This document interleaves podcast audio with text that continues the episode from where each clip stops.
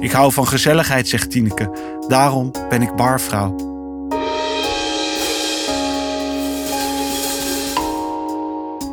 Dit is een van de weinige plekken voor kinderen in het centrum, vertelt Wim Noordergraaf. Als wij verdwijnen, zijn er alleen nog maar winkels over. Dit is Het Wonder van Rotterdam. Een podcastserie over mensen met bijzondere beroepen en een ijzeren inzet om hun stad mooier te maken. Ze zijn niet bekend, maar betoveren wel. Maak kennis met de straatdokter en de krullenfluisteraar, de fietsjuf en de sambalman, de gasmeester van de Kuip en de bijaardier van de Laurenskerk. Mijn naam is Ernest van der Kwast en ik bezing de stad waarin ik woon, werk, droom en dans. Een engel met een sigaret. Ik zit met Tineke Speksnijder in het Hof van Jericho in Kralingen. Het eerste wat ze doet is een sigaret opsteken. De barman staat het oogluikend toe. Hij zegt: Er staan wel asbakken op de tafeltjes, maar eigenlijk mag het niet. Het is misschien het vroege uur, we zijn de eerste klanten en ons tafeltje staat voor het raam. Het mag eigenlijk niet. Ook niet in de schouw, waar Tineke al meer dan tien jaar barvrouw is. Volgens mij de mooiste barvrouw van de stad. Ze is de engel die voorkomt in het boek Jezus Zoon van de Amerikaanse schrijver Dennis Johnson. Wie anders schonk daar de glazen vol dan de jonge vrouw van wie ik me de naam niet meer kan herinneren, maar ik weet nog hoe ze inschonk. Het was alsof je je geld verdubbelde. Ze schonk drank in als een engel tot aan de rand van een cocktailglas zonder af te meten. In de schouw wordt elk glas tot aan de rand volgeschonken. Wie rode wijn drinkt, doet er goed aan geen wit overhemd te dragen. Tineke Speksnijder is misschien geen jonge vrouw meer, maar dat maakt na twee glazen ook niet meer uit. En waar zie je nog een engel met een sigaret? Zelf drinkt ze niet achter de bar. En ze gaat nooit in op geflirt van klandizie. Wel heeft ze veel vrienden gemaakt in de kroeg. Ik hou van gezelligheid, zegt Tineke. Daarom ben ik barvrouw. En daarom ben ik tegen het rookverbod. Dan sta je daar in je eentje achter de bar terwijl iedereen buiten staat te roken. In de schouw staat Tineke Speksnijder nooit eenzaam achter de bar. Er wordt gewoon gerookt, hoeveel boetes er ook worden uitgeschreven. Het staat er stevast blauw en in deze wolk brengt de engel jong en oud in een roes van geluk en gezelligheid. Niemand is eenzaam in de schouw. Ik zal je nooit vergeten, schrijft Dennis Johnson over zijn engel. Je man zal je slaan met een verlengsnoer en de bus zal voor je neus wegrijden en jou daar laten staan, in tranen, maar je was mijn moeder.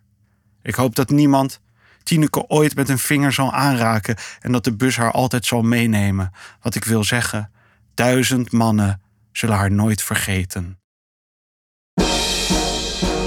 Het wonder van Rotterdam. Het staat, het staat niet meer blauw uh, in de schouw. Uh, ze heeft eigenlijk de strijd opgegeven. Uh, ik denk ook dat, dat je er niet tegenop kon. Er was op een gegeven moment een periode dat, uh, dat mensen uit de horeca, dat bar-eigenaren nee, dit is mijn bar. Ik bepaal wel of hier gerookt of niet gerookt mag worden. En, uh, en daar heeft ze heel erg aan vastgehouden. Maar na boete drie heeft ze het toch maar opgegeven. En, en het, is, het is heerlijk om er, om er nog steeds te zijn en te verblijven. En mensen roken wel een sigaretje buiten voor de deur. En volgens mij, maar dat weet ik niet zeker, is Tineke opgehouden met roken. Ik, wil iedereen die nog nooit in de schouw in Rotterdam is geweest, echt aanraden om een keer een biertje te drinken. Ik zit er zelf ook uh, nog steeds iets minder dan vroeger. Vroeger was, uh, was, uh, was, was de barkruk daar nog wel eens bijna mijn huis. het mooiste dan aan het einde van de avond.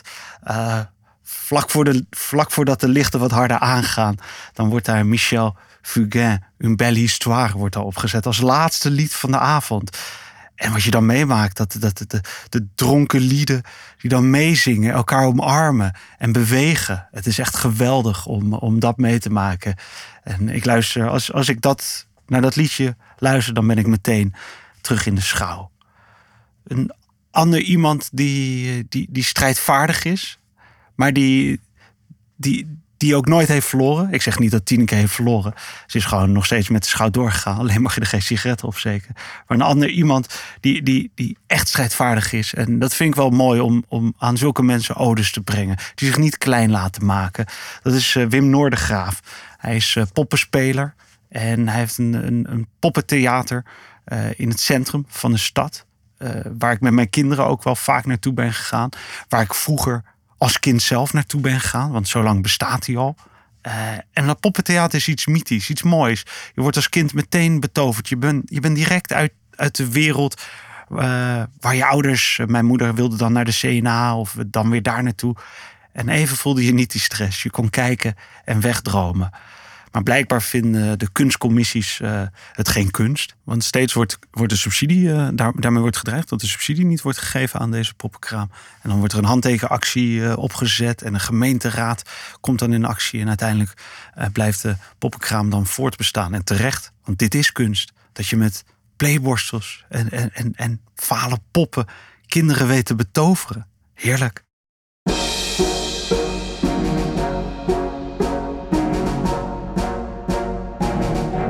De falsetstem. In 1978 bedacht Wim Noordegraaf een poppenkast van gewapend beton.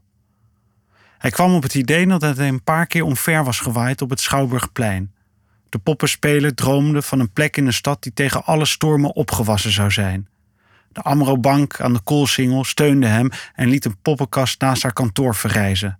Het was een houten bouwwerk met een fluwelen gordijn, maar het bleef staan. Het overleefde de seizoenen en de stormen. Later kwam er een driehoekig gebouw van glas en staal waarin Italiaanse broodjes en tossies werden verkocht, maar ook plaats was voor het poppentheater van Wim Noordergraaf. Hij is een meer dan 40 jaar poppenspeler. Een beroep waar je niet rijk van wordt, maar wel gelukkig. In zijn begintijd schreef Wim Noordergraaf duizend campings aan om er op 30 te kunnen spelen. De poppenspeler reed er naartoe in zijn Citroën HI, aan zijn trekhaak hing een tribune met 80 zitplaatsen. Er waren ook campings waar 300 kinderen in een kippenschuur werden gedreven. Hij bracht kunst naar het volk, taxichauffeurs en bouwvakkers en hun kroos in pyjama. Ze keken naar poppen van playborstels en fluitketels. Er is een voorstelling die Wim Noordegraaf al 40 jaar speelt. Het is een verhaal over een zeldzame vogel, achter je, die wordt bedreigd door een heks. Pas op! Je moet in één zin kunnen uitleggen waar een voorstelling over gaat, vertelt Wim. Ook moet het herkenbaar zijn. Poppenkast gaat over geluk en verdriet en over minder mooie mensen die net zo goed succesvol kunnen zijn. Hij schrijft zijn voorstellingen nooit uit omdat er ruimte om te rommelen moet zijn. Geregeld richt de stem uit de poppenkast zich tot het publiek. Die is zaggerijnig, zegt een pop dan. Of, hallo, meneer met het kale hoofd. Wim Noordegraaf is beter in improvisatie dan in verfijnd spel.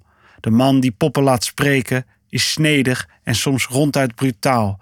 Als een jongetje verder wordt getrokken door zijn vader, roept een pop met krijzende stem: Kindermishandeling! Toen Wim Noordegraaf nog in Diergaarde Blijdorp speelde, kwamen er regelmatig klachten over fysiek geweld. Ik hou van de commedia dell'arte sfeer, zegt hij, van poppen die elkaar even flink afrossen. Het is vanaf vijf jaar, benadrukt hij. Jongere kinderen nemen alles bloed serieus. Ze zien niet dat het poppen zijn. Speen erin wegwezen, klinkt de falsetstem uit de poppenkast als een peuter begint te huilen. Daar helpt echt niks tegen, legt de poppenspeler uit. De dubbele bodem die theater leuk maakt, begint bij vijf. Hij vervaardigt zelf al zijn poppen. De meeste zijn van licht materiaal als schuimrubber, waardoor je er snelle bewegingen mee kunt maken. Ze gaan lang mee en krijgen na verloop van tijd een andere rol. Behalve de zeldzame vogel, de pop die al 40 jaar oud is en nog steeds meegaat naar het Binnenwegplein. De bank is weg. Hetzelfde geldt voor de deftige winkel Jongerhans en de Riksbioscoop die er tegenover zat. De poppenkast staat er nog. Maar als het aan de Raad voor Kunst en Cultuur ligt, verdwijnt hij uit het straatbeeld. Al drie cultuurplanadviezen op rij mocht de poppenkast een negatief oordeel krijgen. Maar even zo vaak werd hij gered door de politiek. Dit is een van de weinige plekken voor kinderen in het centrum, vertelt Wim Noordergraaf. Als wij verdwijnen, zijn er alleen nog maar winkels over. Zijn publiek komt uit alle lagen van de bevolking. Kinderen die weinig speelgoed hebben en waarbij het thuis altijd druk is, zegt hij. Tientallen culturen ook. Moeders met hoofddoekjes doen hun best om hun gezicht in de plooi te houden, vertelt de poppenspeler. Hij probeert ze toch aan het lachen te krijgen. Als de hek zich omdraait en het publiek onder haar rok kan kijken, zegt hij tegen de moeders dat ze hun ogen dicht moeten doen. Niet haram, roept de falsetstem. Niet haram! De poppenkast biedt jeugdtheater met een lage drempel. Maar de Cultuurplancommissie vindt het geen kunst. Driemaal in twaalf jaar is Wim Noordergraaf een handtekeningenactie begonnen voor het behoud van de poppenkast. We zijn straatartiesten, zegt hij. We zijn wel iets gewend. De poppenkast gaat altijd door, ook bij windkracht 10 als Wim en zijn collega's tussen de regenbuien doorspelen. Ik moet denken aan het sprookje De Wolf en de drie biggetjes. Ik huf en puf en blaas je huisje omver, zegt de kunstraad. Ik wil ermee doorgaan totdat ik omval, zegt de poppenspeler. Laat de storm komen. Blaas dan, waai en raas. De poppenkast van gewapend beton is er nooit gekomen, maar hij is onverwoestbaar.